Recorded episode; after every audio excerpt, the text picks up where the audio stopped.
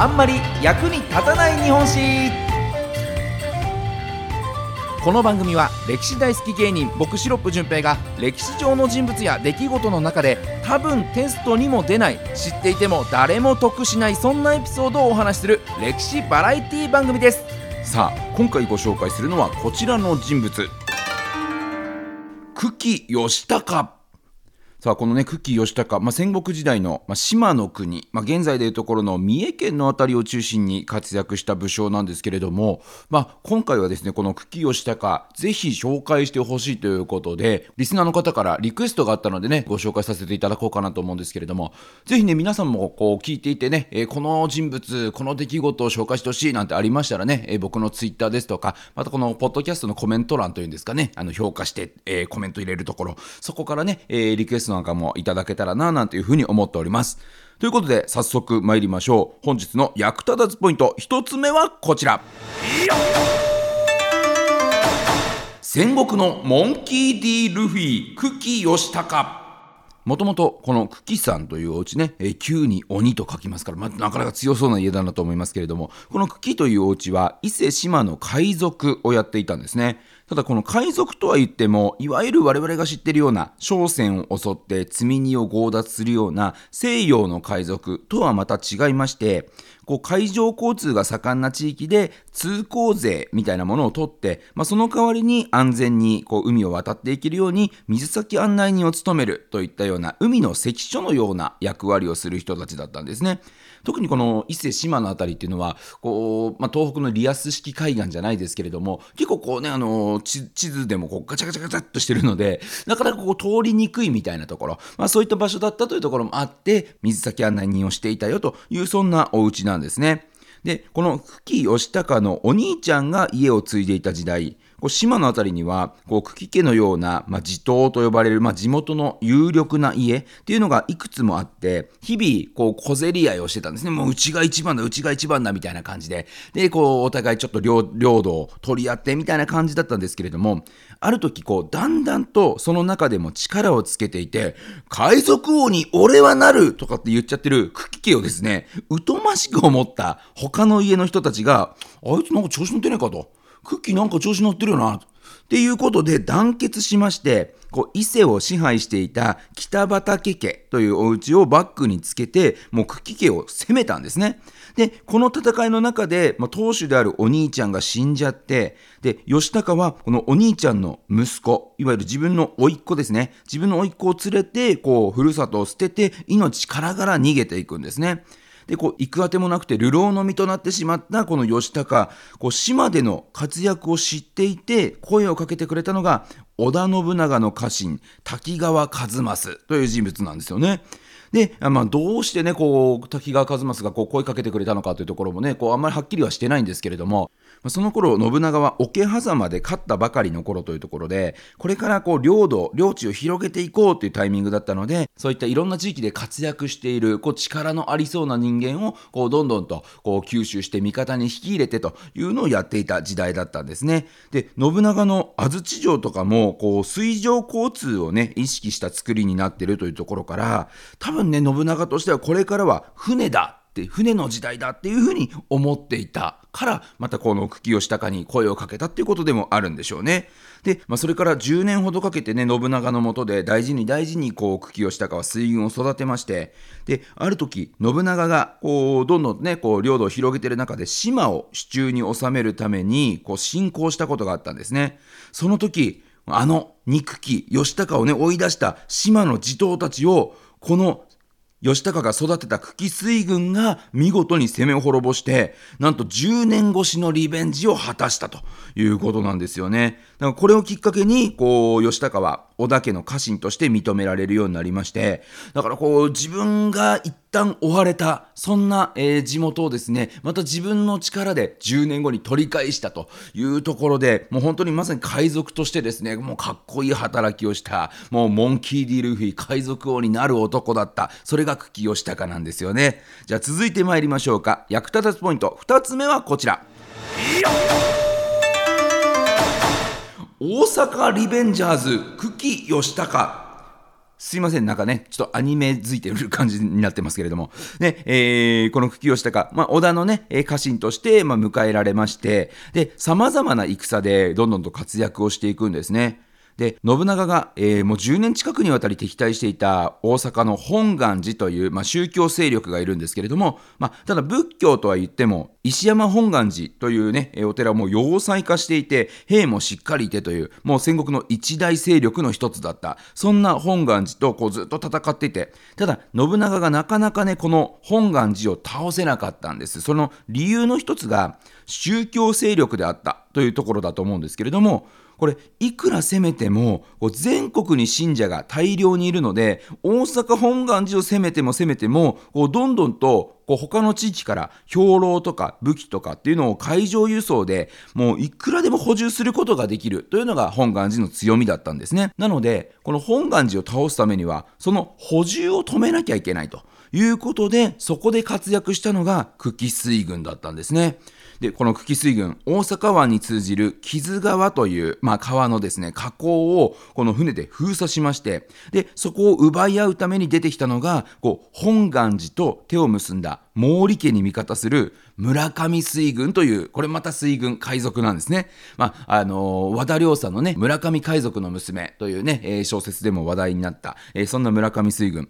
ちなみにね、あの村上水軍で言うと、この関ジャニ∞のね、村上信五さん、この村上水軍のこう末裔だって言われてますけれどもね、えー、余談ではありましたけれども、まあ、そんな村上水軍とこう激突するということになったんです。ただ、当時、久喜水軍よりも、この船の機動性とか攻撃力、まあ、どこをとっても、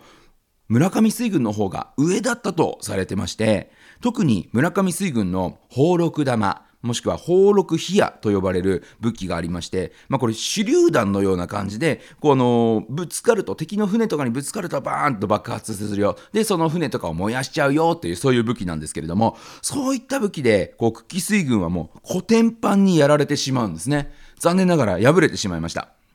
ただ、そこで終わらないのがこの久喜義高の強さなんですよね。こう機動性とか攻撃力の高い村上水軍の攻撃をかわすのはもう正直無理じゃないっていうふうに考えて、そこで編み出したのが、攻撃が当たったからって壊れない船を作ればいいじゃんということで、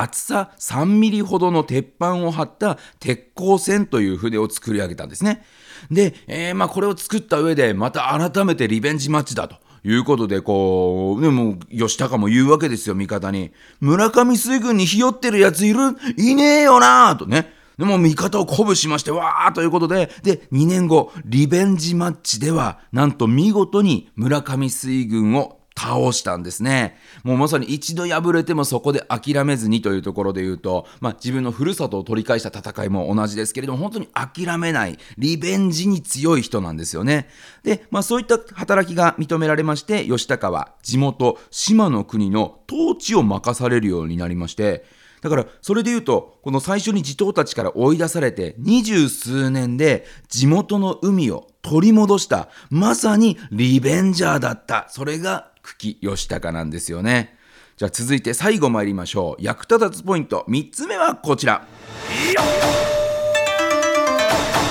息子はほぼ半沢直樹。久喜義孝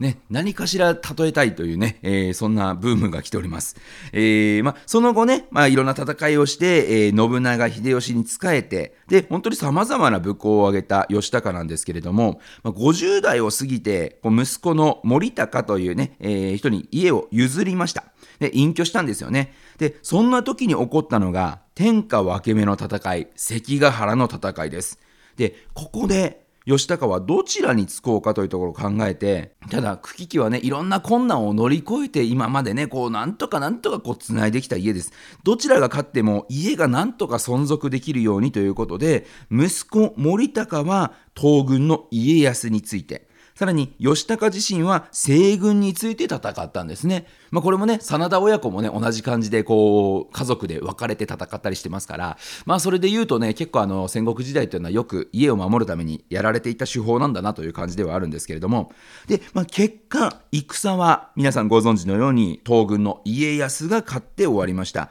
ただ、敗れてしまった義高に家臣の豊田五郎右衛門というやつがですね、えー、ちょっとこのままだと、ね、あのー、勝った方、ね、東軍についてた息子の森高さんの立場悪くなりませんかっていうふうに言われるんですね。確かに、ね、こう、息子からすると、ね、お父さんはちょっと敵方についてたし、ちょっとね、あのー、家康からも、いや、お前んちどっちの味方なんだよ、みたいな感じでね、ちょっと疑われやすいんじゃないか、みたいなところで、このままだと息子の森高さんの立場悪くなるので、吉高さん、これは切腹した方が絶対いいと思いますよ、みたいなことをこう言われるわけですね、家臣に。で、吉高は、やだよと。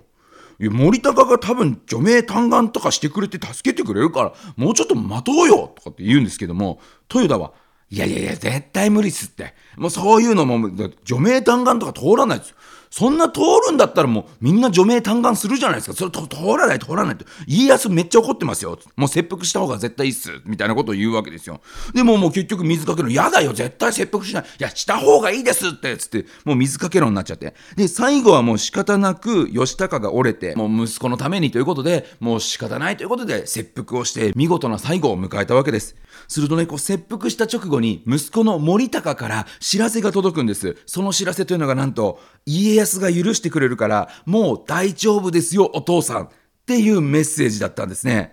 で、それを見た豊田はもう、ミスったーと、やっちまったーと、ね、もう切腹させちゃったけど、え、これどうしようっつって、もう森高にね、息子の森高にいろいろ言い訳するんですよ。いや、違うんですよ、なんか、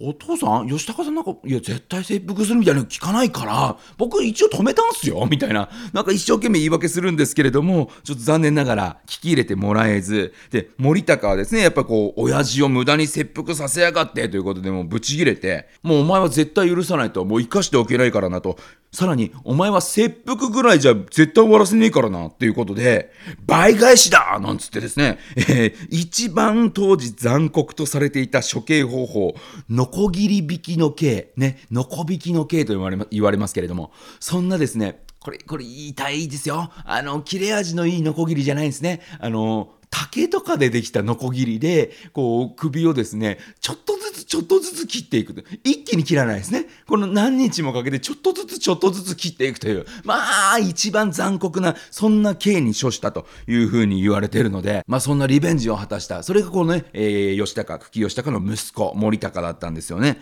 ちなみに、このね、リベンジっていうのが、やっぱ今回のこの久喜義高のテーマだと思うんですけれども、それで言うと、子孫、久喜義高の子孫が、ソフトバンク、ね、現在のソフトバンクホークスのキャッチャーで、久喜選手というね選手がいるんですよ。で今ねなかなかこう結果が出なくてこうまだ2軍とかで頑張ってる選手なんですけれどもやっぱこう先祖代々のこのリベンジャーの血がありますから今はなかなか結果出せないですけれどもそのうちどでかいリベンジをしてくれるんじゃないかなということで今後ねこのソフトバンクホークスの久喜選手にも注目していただきたいななんていうふうに思います。ということで、えー、今回はリクエストにお答えしまして、えー、戦国のリベンジャーこと久喜義高をご紹介しました。また来週お耳にかかりましょう。さよなら。